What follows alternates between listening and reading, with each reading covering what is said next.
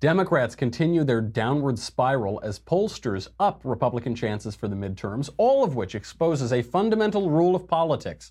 When your opponent gets angry, your opponent gets stupid. Then CNN and Twitter expose themselves as hypocrites.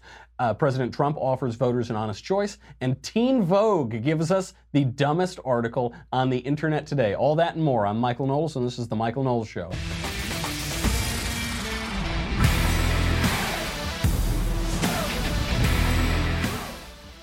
Things are going from bad to worse for Senate Democrats, some other candidates as well, looking really bad. Nate Silver, the uh, you know he's the pollster who made his career just predicting that Obama would win things. Uh, Nate Silver, a left-leaning pollster, is, uh, is saying that right now there is a better chance that the GOP picks up votes in the Senate than that the Democrats take the Senate. Uh, people are losing their minds in these Heidi Heitkamp, Beto O'Rourke. You know, the Mexican Beto O'Rourke, Milady. Oh, Beto boy, the pipes, the pipes are calling. Uh, we'll cover all of those races. First, I've got to make a little money, honey, and I've got to tell you about Purple mattress. Listen, I've told you about Purple mattress, I think last week, week before. So I had just gotten it. I've now had my Purple mattress for like two or three weeks. This is the greatest mattress ever invented. I was a little skeptical. I'm going to be very honest. I'd always used the springy mattresses, you know, the inner spring, and I'd tried some uh, the memory foam, and they, they were fine, whatever. Purple mattress is something completely different. So I tried it out, you know, got the California King, saving my marriage. It is phenomenal. They use this material there's there are different kinds of foam, and it's really heavy too. I mean, this is a very heavy mattress because they use the best materials available. This is not some flimsy thing. But then there's this material that they've invented. It was developed by a rocket scientist. It's kind of like a jelly. I, I don't I don't know how to describe it. It is the best. I've now had this mattress for what two or three weeks. I feel way better. My back feels better. I've got more energy. You know, I need like 18 or 19 hours of sleep a day. This thing is phenomenal. It will feel unlike anything you've ever experienced in a bed. Uh, it feels, I, when I was reading this, I didn't really be- believe it.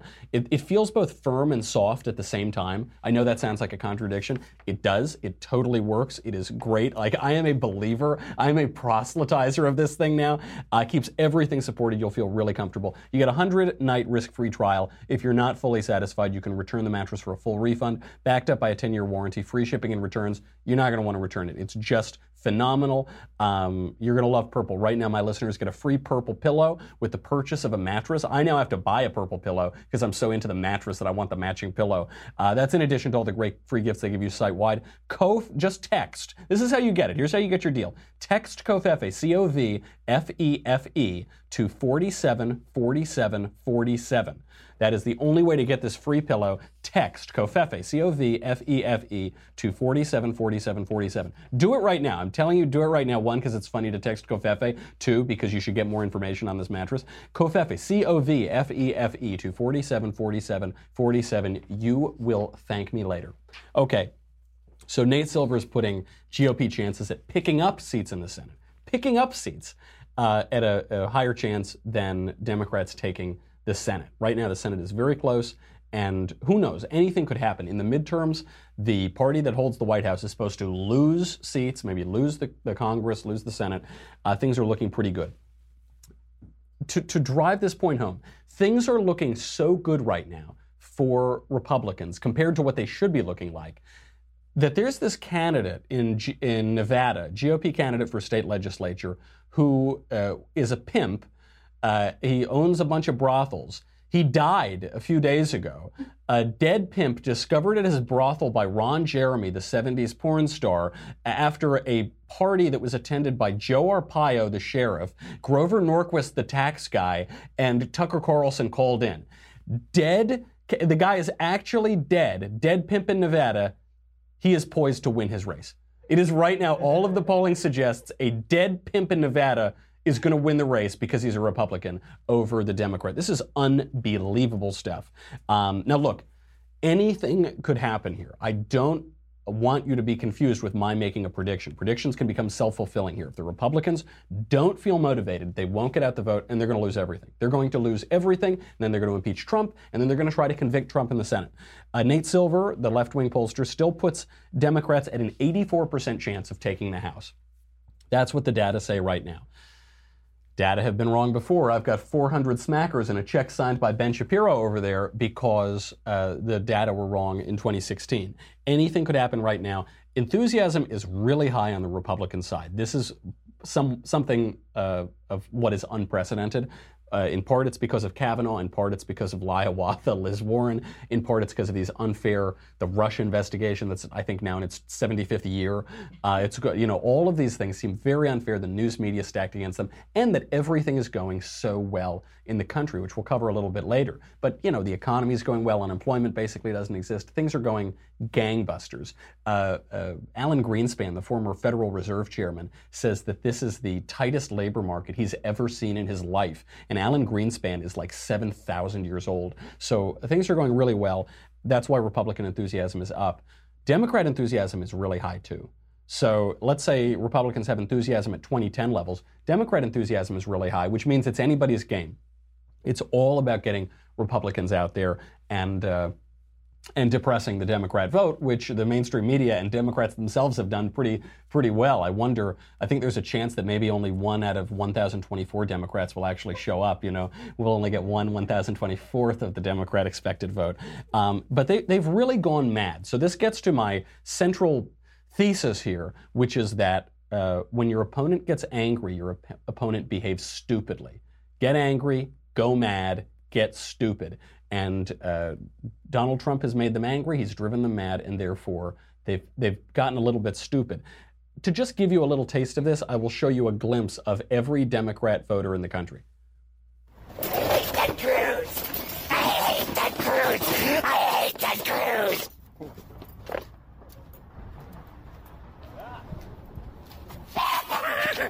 I hate Cruz!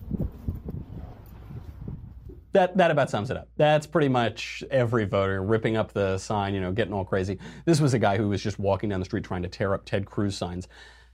Obviously, the Democrats have been driven mad. They, they have a madness. They have gone crazy. That guy looks like a demon. Uh, he's being, ah, what, what have you to do with us, Ted Cruz? Ah, our hour is not yet come. Ah, ah, whatever, you know, your hour is not yet come. Um, we mentioned this last week. Vox.com, the left wing outlet, has been encouraging Democrats to practice witchcraft.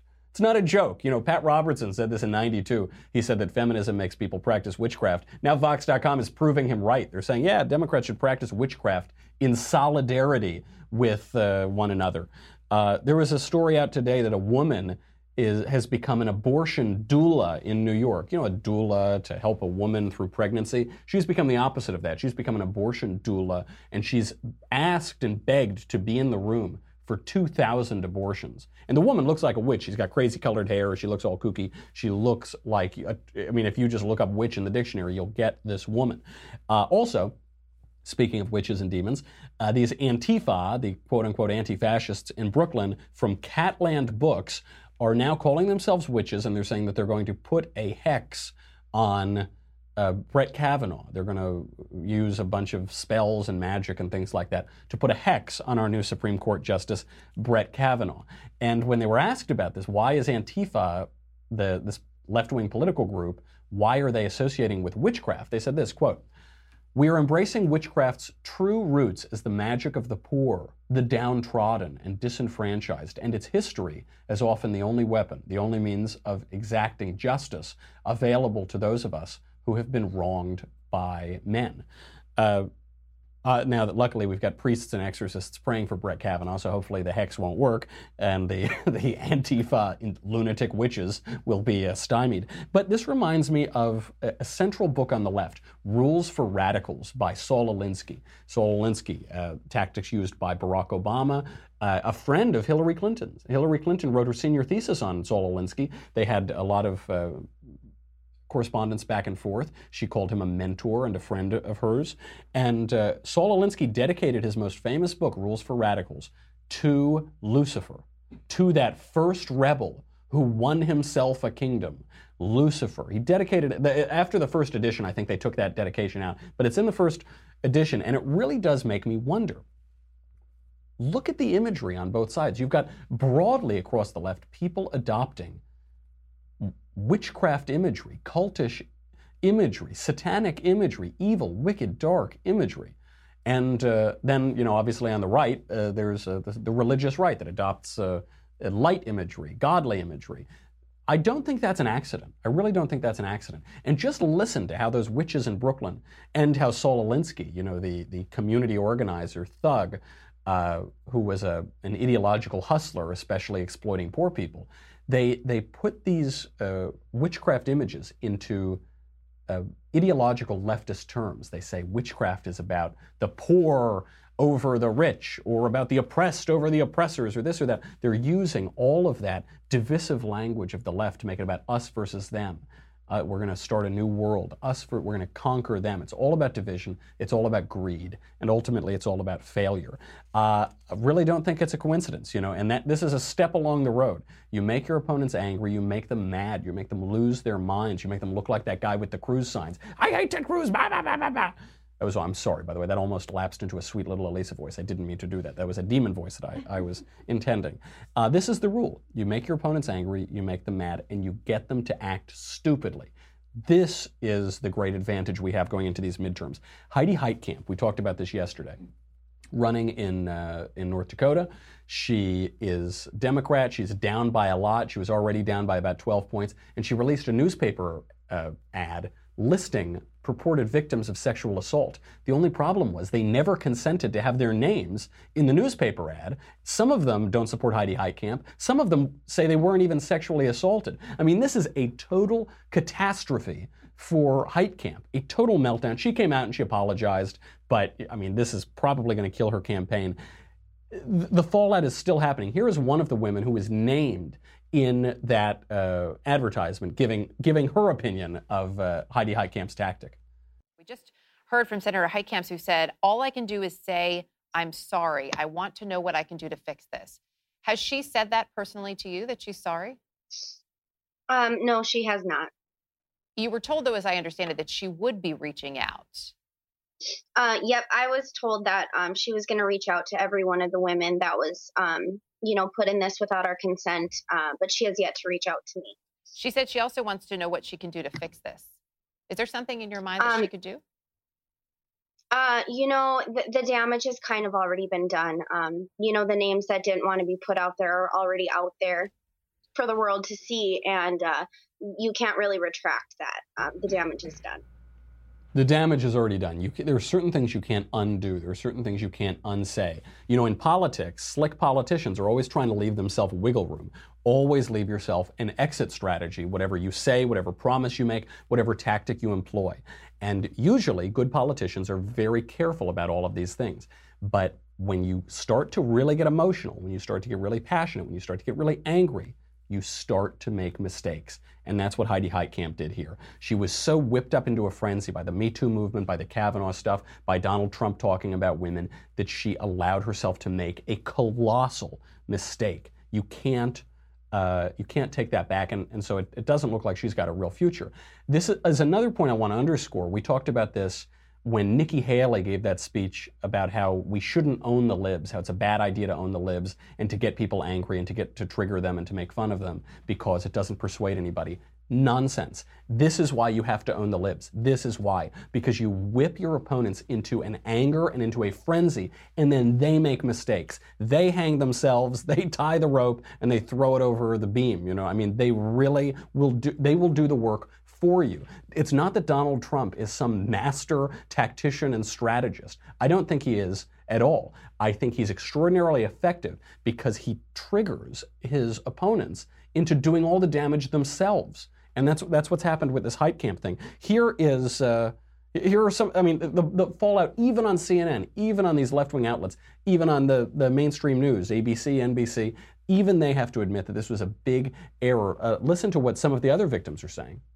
She says she's terrified for her safety, like many other victims, because of the situation. There are people that I am in hiding from, from when I was, um, you know, from when these actions happened to me when I was a teenager. And my name being blasted out there, you know, and especially I didn't realize this until this morning that my, my, not my address, but at least, you know, the, the town that I live in was also posted on this That's right. It's actually putting these girls in danger. The reason the voice was all messed up is because she's trying to hide her identity and hide her voice, so they, they put a little scrambler on her.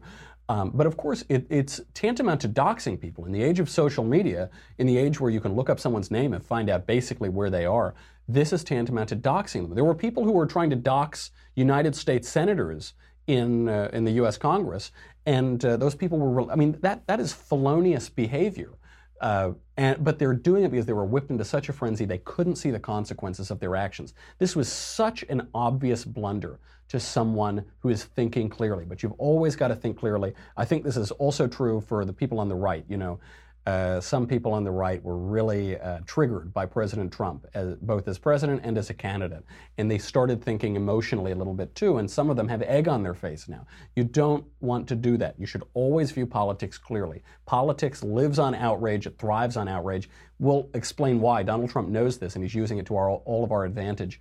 Uh, in a little bit, but you, you at least have to try to think clearly. Uh, you know, I, I have this rule on Twitter: if I ever start to get angry, which is al- almost never happens. If I ever start to feel that way, I log off Twitter. I don't, I because then you make mistakes. You don't want to leave yourself open to making those kind of mistakes. By the way, the mainstream media mob, word carefully selected, the mainstream media mob are letting themselves make mistakes too because they are really starting to lose it as well. Here is just a clip uh, from, I think her name is Brooke uh, Baldwin. She, so you know this this whole mob issue. She said uh, th- this girl on her show, Brooke Baldwin, said, "I'm not going to let people use that talking point. I'm not going to let them use the word mob." And she cut off this guy because he said Democrats are behaving like a mob. You know, there, there's mob violence. Democrats are calling for more mob violence at politicians' homes. She said, "I'm not going to let you use that talking point." Here's her defending her line. So uh, we had Matt Lewis on, who I love having on uh, from the Daily Beast, and he brought up the word mob. And, and, at the time, the mob, the mob word had been this talking point from Republicans, from all up and down Capitol Hill in the wake of what had happened with with Dr. Ford and Justice Kavanaugh. And so when he brought the mob word up again, I, I call him, I called him out. And listen, like I don't want to be the word police. And that was not my intention. But I also believe in calling out talking points. And to hear him bring that up, I had to, I had to say something. I, don't want to be the word police, but she said, you know, when they say but, it means the opposite of what I just said. That's it's always well, I don't, I, I, I support free speech, but, and so she, okay, but fair enough. She says, I think those talking points, they're shallow, they're cheap, and I'm not going to let people get away with talking points on my show. Ain't going to happen, right? Uh, hold on, let's cut back a few weeks or a few months. Uh, are you sure about that, Brooke Baldwin? She made a determination with her doctor that she would power through this. She made a decision to just power through this. We've decided to power through sometimes, just power through this. Continue to, to power through. Yes, she tried to power through it. She decided to power through it. Well, you know, Brooke, she just wanted to power through. She just wanted to power through her schedule. So she wanted to just power through and keep doing it. I As you know, appreciate all senator. of her desire to, to power through. to power through and get things done. She tried to power through it. It was Hillary Clinton's decision, essentially, to power through. Yeah, Brooke, you know, and Brooke supports her powering through because she powers through. Brooke powers through too, I think. I think Brooke likes to power through certain talking points, but doesn't want to power through other talking points because she's a hack. I mean, this obviously you could you could uh, pull up this kind of footage. And the, the thing about power through, I mean, you had Robby Mook, the, the Clinton campaign chairman, pushing this line, whereas on on Brooke's show when they were talking about uh, uh, the mob mentality of the left right now. You had Matt Lewis, who's just a writer for the Daily Beast. He's actually at a left wing publication, and he's making the point that they actually are calling for mob violence. Maxine Waters is calling for mob violence. Democrats around the country are using mob violence. And she says, You can't use that one. Now, if you were talking about Hillary power and through, all right, maybe we could get along with that. So, uh, uh, so th- they're getting sloppy. The left is getting sloppy now. Uh, this has been the case since, basically, since Donald Trump announced he was running for president, certainly since November 2016. So uh, we're also seeing this in big tech. So it's not just the uh, politicians, it's not just the media, it's also in big technology. Twitter at this point, I think, has no even remotely plausible claim to being fair, to treating the left and the right fairly. This happened within the last couple days because of one Louis Farrakhan. Louis Farrakhan, you know, the Nation of Islam, uh, uh, if, if anybody is a hate monger in the United States, it's Louis Farrakhan. He talks about the white devil. He talks about the satanic Jews. Uh, he, he's a, a race hustler, uh, you know, for black people. And uh, by the way, he, had, he actually took a photo with Barack Obama in 2005 that the mainstream media buried. They would not let this be released during the presidential election because Farrakhan is such a wicked dude. He's such a hate monger and he's such a race hustler. So uh, Farrakhan, though, still is allowed to have his Twitter account. Twitter doesn't mind. He posted a tweet that said, I'm not anti Semite, I'm anti termite, uh, along with this video clip. Now, white folk don't like Farrakhan. Some of them respect me. But those who have been our deceivers, they can't stand me. So when they talk about Farrakhan, call me a hater, you know what they do? Call me an anti Semite. Stop it.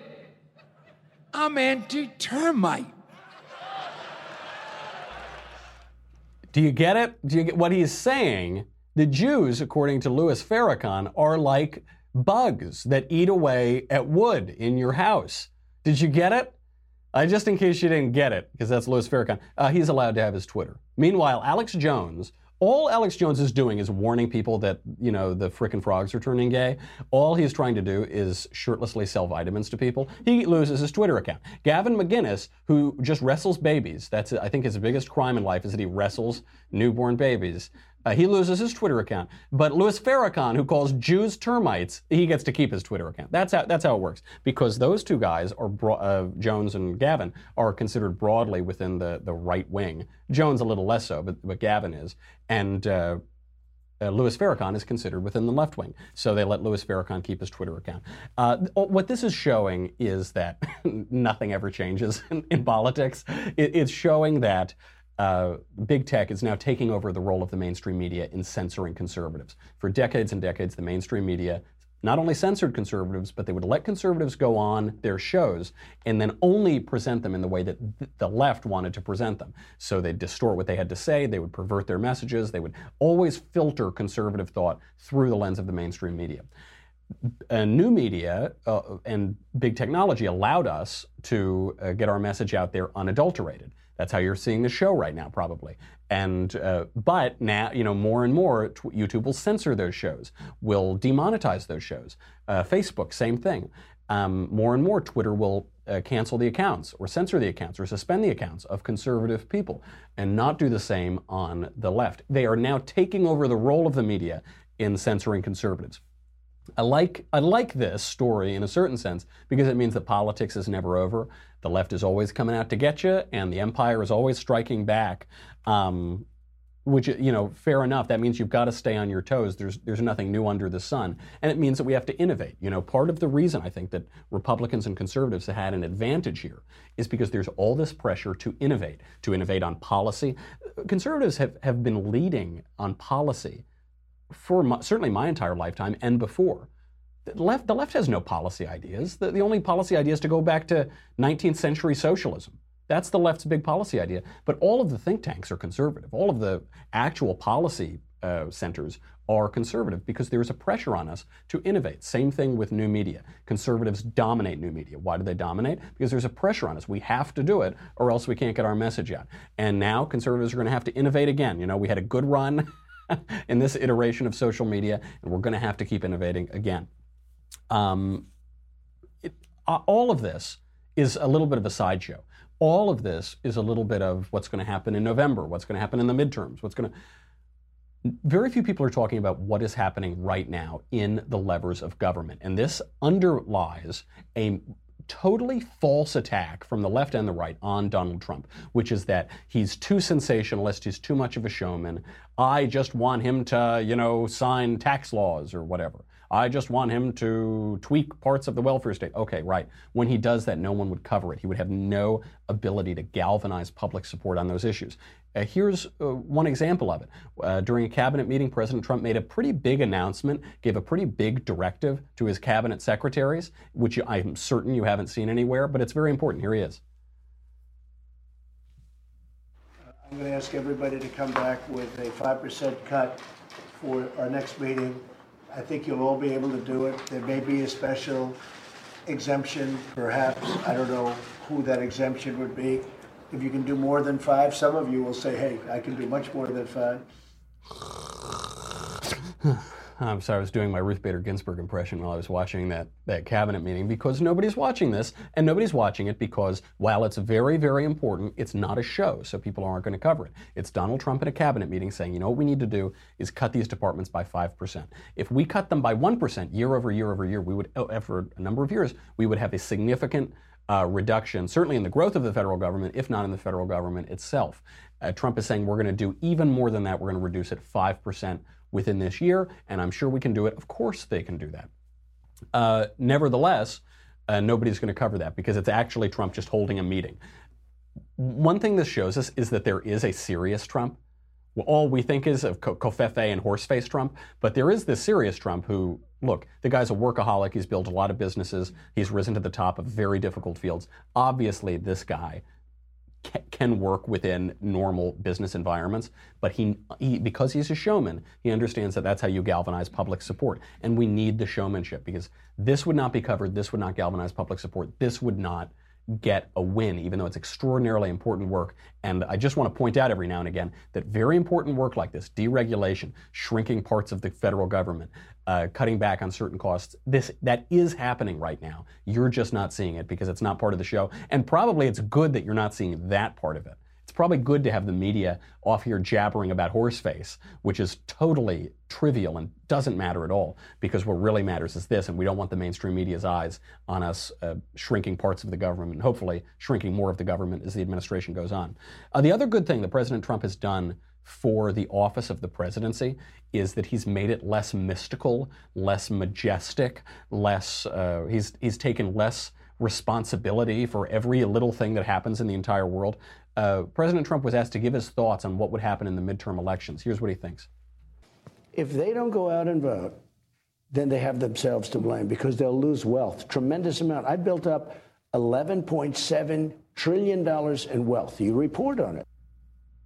I've built up all this wealth in the country. We've built up uh, the economy has doing done so so well. If people uh, don't go out there and vote for Republicans. They have nothing, nobody but themselves to blame. I'd love this answer because during the Obama administration, all you would hear is, "It's me. I will. I'll make the seas sea levels lower. I will. I, we are the ones that we've been waiting for. We are. It's me, me, me. I'm me, my. All through the night. I, me, my. I, me, my. I, me, my. You're doing his George Harrison impression. Donald Trump actually doesn't do that. For a guy who slaps his name on every building he's ever seen in his life, he uh, actually says, "Look, I'm the, all I can do is what I'm doing. I'm just Donald Trump. What do you expect from me? I'm Donald Trump. I deregulate, I cut taxes, I make the the uh, country friendlier to businesses, I make the government friendlier to business." But you got to go out there and vote. I'm not going to do that. I can't do that for you. And if you don't want it, all right, that's your fault. That's a good attitude because you can't just throw all of your hopes and dreams, to quote Barack Obama, onto one guy. Trump is not a god, he's not a deity, he's not a messiah, he's Donald Trump. He is emphatically and manifestly not any of those other things. And so we got him. He's a great tool. He's a great leader. He's actually a great political leader. He's a great political executive. He's not a messiah. You've got to go out and do the work of reelecting Republicans or you're not going to keep getting it. And if you can't do it, you got nobody to blame but yourself. Uh, we have a lot of mailbag to get to right now. Before we do that, though, I have got to say goodbye to Facebook and YouTube. Uh, look, I uh, I know that we're probably already being censored on there anyway, so maybe you're on DailyWire.com. You've got to subscribe to Daily Wire right now. Why? One, uh, because we're going to Politicon this weekend. We're going to be at Politicon uh, in Los Angeles on uh, Saturday and Sunday. I'm going to be there on Sunday. Uh, if you're not in LA, if you haven't bought tickets, if you're not going to go, you can stream it on dailywire.com. Uh, um, but you can only do that, obviously, you know, you can only interact with us if you're a subscriber. So make sure you come on over there. Um, also, because you need your Leftist Tears tumbler, okay? I know, it's 10 bucks a month, $100 for an annual membership. You get me, the Andrew Klavan Show, the Ben Shapiro Show. You get to ask questions in the mailbag, which is coming up. Questions in the conversation. This is what you need. And if you drown in a sea of leftist tears, you've got nobody to blame but yourself. I'm, qu- I'm channeling my inner Donald Trump. You've got nobody to blame but yourself because this, I have warned you. You've seen the tidal wave coming. You've got the vessel. It's not that expensive. Go to dailywire.com. We'll be right back with the mailbag.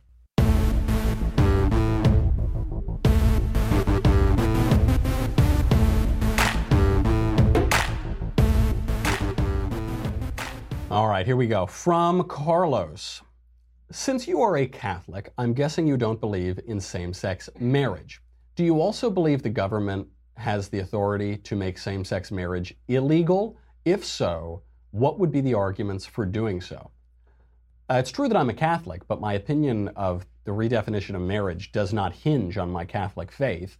Uh, it's not that I think that gay marriage should be legal or illegal. I think gay marriage is a contradiction in terms. This is no uh, offense to friends of mine who are gay or who have any any sort of sexual preference at all. It's about what marriage is. And unfortunately, during the the question of gay marriage, when the Supreme Court stole it from the uh, public sphere, uh, we totally missed this debate. The question isn't who should have the right to get marriage. The question is what is marriage? The people who support same sex marriage say that sexual difference doesn't inhere in marriage.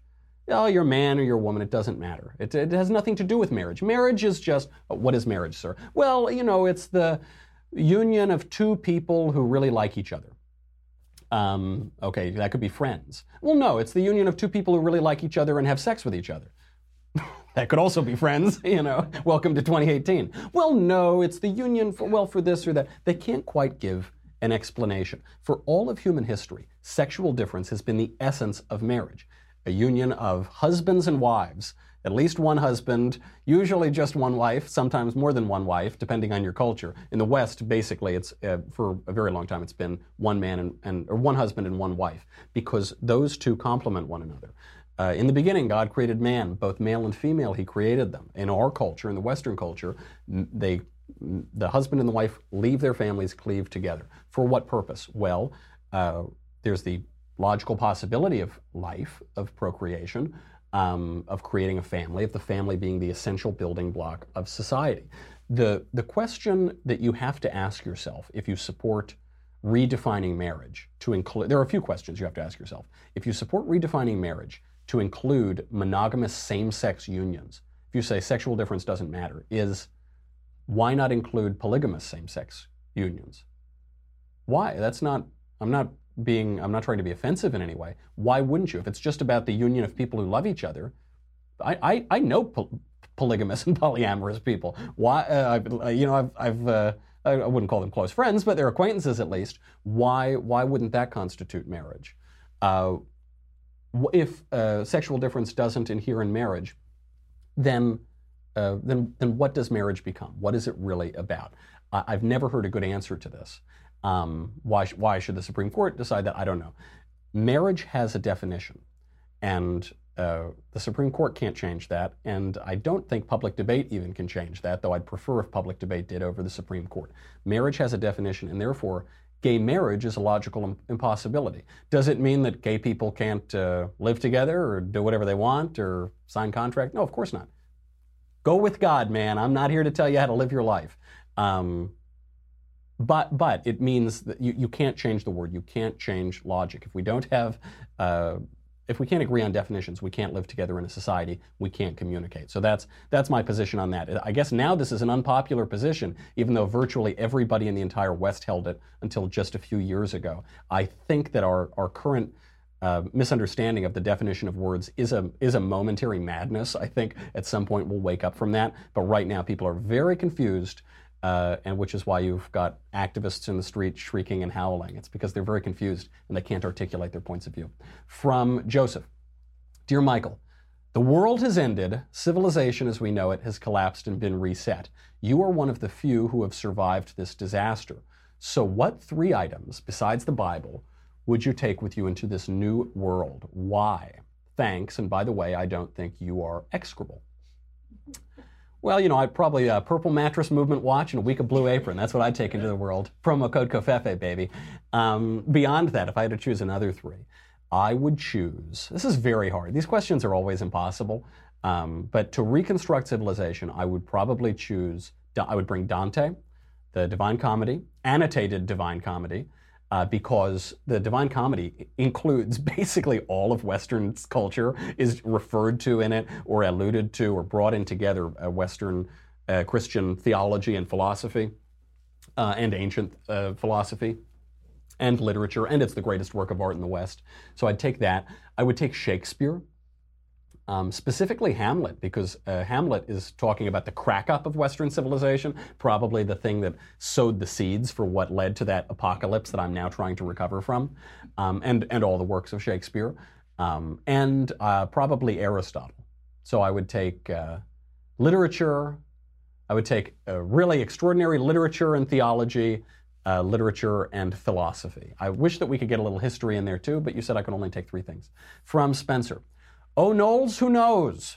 In your opinion, how can we best discover God's will for our lives? How can we distinguish God's will from what merely happens to us? More specifically, how can we know whether or not we've acted in accordance with God's will when we make crucial decisions such as where to go to school, whom to marry, where to work, etc.? Spencer. It is a wicked generation that looks for signs and wonders, as, uh, as the Bible tells us, but it is a stupid generation that ignores signs and wonders. so so uh, you shouldn't, uh, you know, be trying to interpret tea leaves when you're trying to figure out if you should go to this college or marry this person or whatever. However, we, I think uh, we've all, many of us have had numinous experience, the, the experience of co- coincidence or providence or whatever, um, that really makes you think, huh, uh, this has the unmistakable mark of God on it. Uh, when these things happen, they don't always give you a right answer. I can't, uh, often these experiences, these religious experiences, are ineffable, so they're really hard to relate in words uh, what they are. But, it, you know, it, it's like pornography. You can't define it, but you know it when you see it. I mean, that's the only way it's like pornography. Um, so, what I would say, uh, when, uh, when I've had these experiences, when friends of mine have had these experiences, while we're trying to make certain decisions. What I al- I don't interpret them to mean one course of action or the other or this or that. I always take them to mean that God is there and that you know maybe you're on the right track. Maybe you're where you're supposed to be because you're seeing uh, you're seeing a sign or a wonder. Um, for all the rest of it, you should use your reason. You should use your uh, desire and your will and your intellect and pursue the virtues. You know, I mean, it's it's on you, man. It's your life. You've got to lead your life. And fortunately, there is the grace of God that abounds and that will help you out and lead you in the right way. And there's the helper and the the advocate. Um, but it, it, requires a your own will as well. So it's not you can't look to signs and wonders to be an excuse not to use your own faculties of reason and your own determination and courage and will and all the other virtues. You got to do that, but. Uh, in, in, in a way, don't worry about it so much because God is there. But you've got to put in the effort and you, you've got to put in the work. And, uh, you know, just remember in the long run, as long as you're doing the right thing, you can't go wrong. From Anne. Hi, Michael. Just found out the, the leftists are using the Lord's name in vain. They always do that. Uh, claiming Jesus is a Palestinian. Please explain this rhetoric. Anne. Uh, oh, it's because they're very dumb. I think that's why they're they're calling Jesus a Palestinian. For a while, they were saying Jesus is black or Jesus is. It's always just in to, to be used in political debates. So when there was a, a, political debate in the United States over black and white race relations, they would they would do that. Now there's a big political debate over Israelis and their treatment of uh, Palestinian Arabs, and so they're saying Jesus was a Palestinian. Uh, he wasn't. He isn't. He isn't a Palestinian. Uh, Christ is a Jew uh, he's uh, uh, he, he he partook of Jewish customs. He did Jewish things. He taught in the temple. Um, he died died for your sins and was resurrected uh, on the third day. And uh, but he's not a Palestinian. I mean, what, what the point that they're trying to make is always this cheap political point. They say he, Jesus is a socialist. And you say, well, uh, why do you think that? They say, well, because I saw a meme about it on Reddit one time. say, okay, uh, can you explain? Can you give any example of Jesus being a socialist? And they never can. Uh, so the, I think the people who are saying Jesus is a Palestinian, look, just to use the phrase Jesus was, is if you, if you do that enough times, you're you're kind of showing your cards because the for those of us who believe in Jesus, Jesus is before Abraham was, he is. Um, but but also they just haven't read the Bible. You know, it's all the people who who uh, tend to preach the most about these things politically t- tend to have never cracked the spine of the Bible. So I would just laugh at them. They're gonna they'll come up with some new one when there's a new political issue as well. Hi Michael, do you believe in the deep state? And if so, what do you think about it? And how do you think it's affecting our government and democracy? From Caleb. Okay, he didn't put his name up top.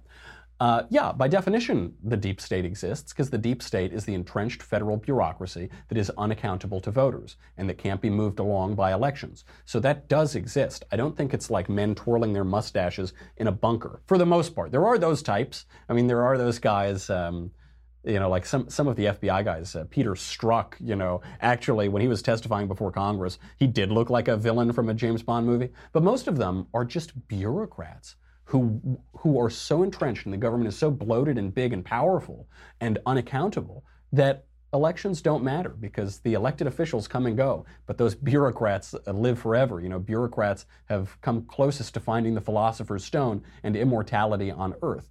And it's virtually impossible to fire them. James O'Keefe's videos quoted a bunch of DOJ officials saying that. We can't lose our jobs. So that does exist, and the way to uh, fight that is to shrink the size of the federal bureaucracy.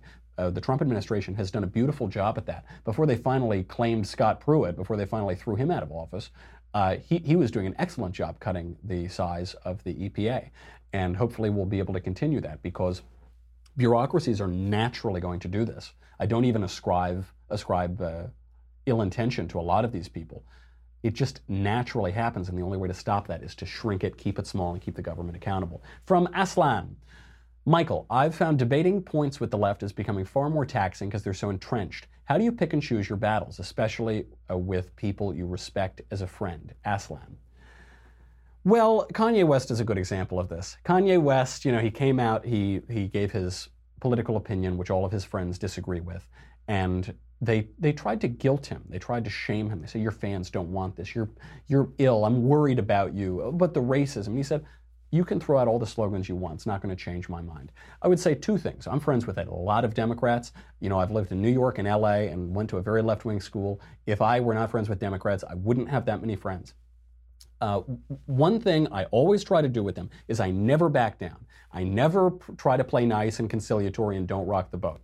Uh, I, I am I will exaggerate my political views, if anything, with some of them, because you don't want them to bully you into going along and agreeing with that. If they're not going to like you because of your political point of view, you don't want to be friends with them anyway.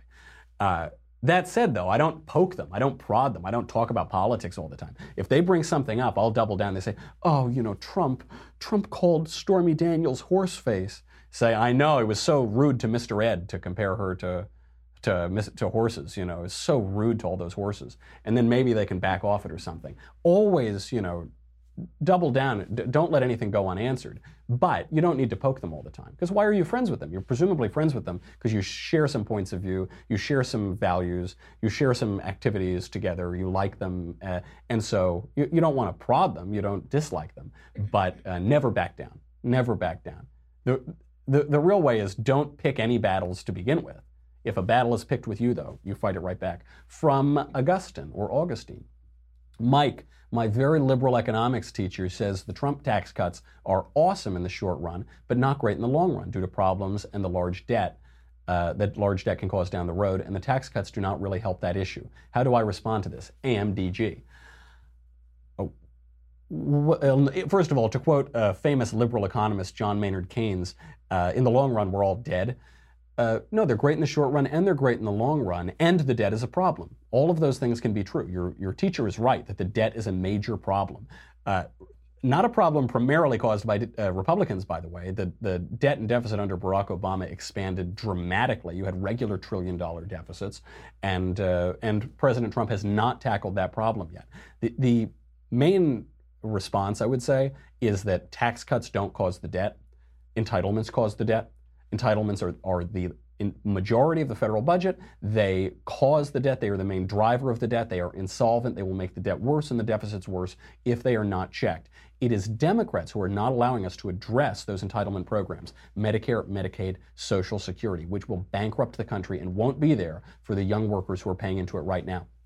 Tax cuts don't do that. Tax cuts let people keep a little bit more of their own money. That's fine. That's perfectly fine. And they can stimulate economic growth. If people are, are serious about uh, taking on the debt, you're not going to do it by r- raising taxes because that, that also could damage the economy. You're not going to do it with pork barrel spending. That's another uh, favorite buzzword of the left and the right. You're not going to do it by eliminating some bridge project somewhere or whatever. You're going to do it by tackling the lion's share of our budget and the main driver of debt, and that's entitlement programs. Show me someone who has the guts to deal with entitlement programs, other than Paul Ryan, who is had now has had his career basically finished in the Congress. Show me someone with that courage, and I'll vote for that person. But uh, I don't I don't see it anytime soon. Time for one more? All right, time for one more. From Elan.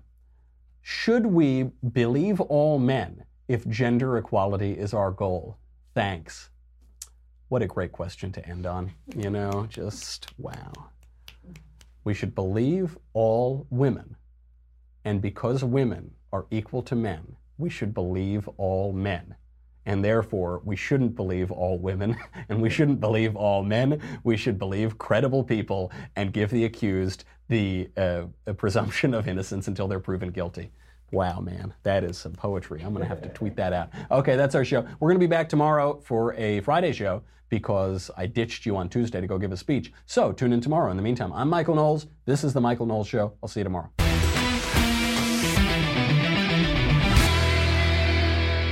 The Michael Knowles Show is produced by Senia Villarreal, executive producer Jeremy Boring, senior producer Jonathan Hay, our supervising producer Mathis Glover, and our technical producer is Austin Stevens. Edited by Jim Nickel. Audio is mixed by Mike Coromina. Hair and makeup is by Jesua Olvera. The Michael Knowles Show is a Daily Wire Forward Publishing production. Copyright Forward Publishing 2018.